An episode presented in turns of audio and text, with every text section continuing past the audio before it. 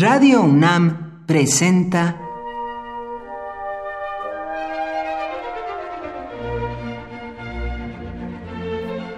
Cuaderno de los Espíritus y de las Pinturas por Otto Cázares.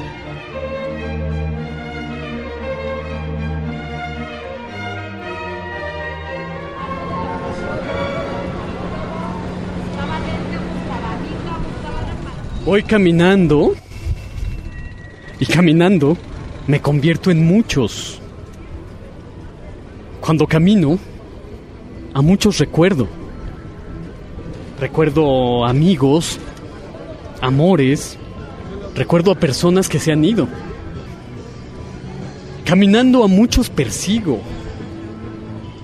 Podría decirse que uno se desdobla cuando camina.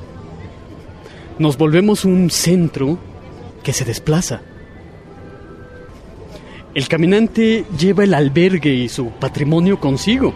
Eso lo dice el I Ching en el hexagrama Lu, el viajero o andariego.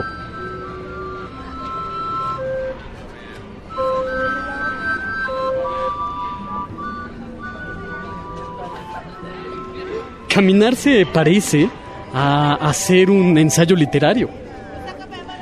Te arrojas a una larga caminata y no sabes bien a bien dónde vas a detenerte. En el ensayo sales a dar un paseo, vas, regresas sobre tus pasos, si los caminos se bifurcan, con tu pluma puedes seguir los dos senderos.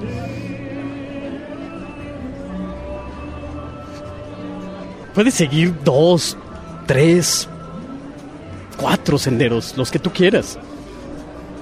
El ensayista camina y el lector va al ritmo de sus pasos. El lector, como el caminante, lleva entero su patrimonio consigo. El ensayo literario es el género que más se parece al dibujo. Si pudiéramos trazar una línea del recorrido de una caminata, el resultado natural sería un dibujo. Tan fácil como trazar el recorrido sobre un mapa.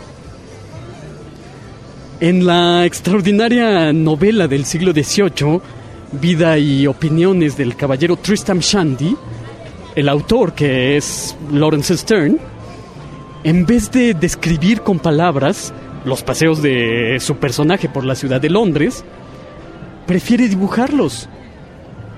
El caballero va y viene, da media vuelta, zigzaguea.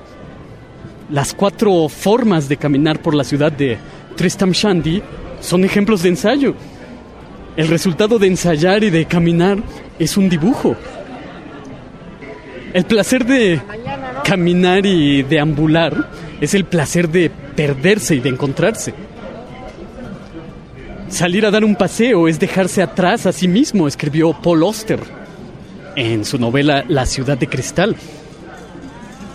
En esta novela, un detective comienza a trazar sobre hojas de papel los paseos diarios de un hombre. Se dio cuenta de que cada uno de los vagabundeos trazaban una gigantesca letra por la ciudad, una letra diaria. Al final, doce pasos formaron el nombre Torre de Babel. Con suerte, en esta nueva etapa del cuaderno de los espíritus y de las pinturas, con nuestras caminatas, que son ensayos y que son dibujos, formaremos alguna palabra en algún alfabeto misterioso que desconocemos.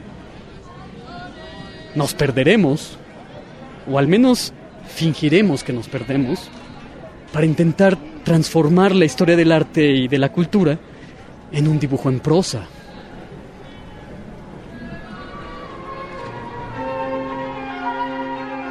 Por hoy, Otto Cázares cierra el cuaderno de los espíritus y de las pinturas.